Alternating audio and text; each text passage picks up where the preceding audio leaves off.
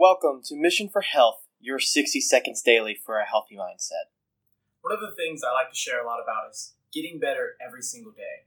That's one thing that I try to live my life like, and I want to share that with you. And one thing that I've found out recently is that it's better to just show up and do something every single day than to not show up at all. Because of those days where we don't show up, that it hurts us even more than a good day helps us. Let's think about if you have $100 and you get a 50% gain, you have $150. But now it only takes a 33% loss to get you back down to that $100.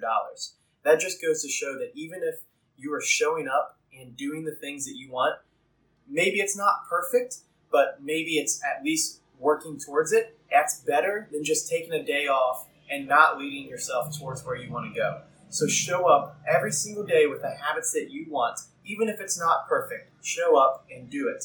And if you want to learn more about how to to do this and put it into practice, I invite you to a free health explorer where we'll look at your current goals and help you realize your full potential.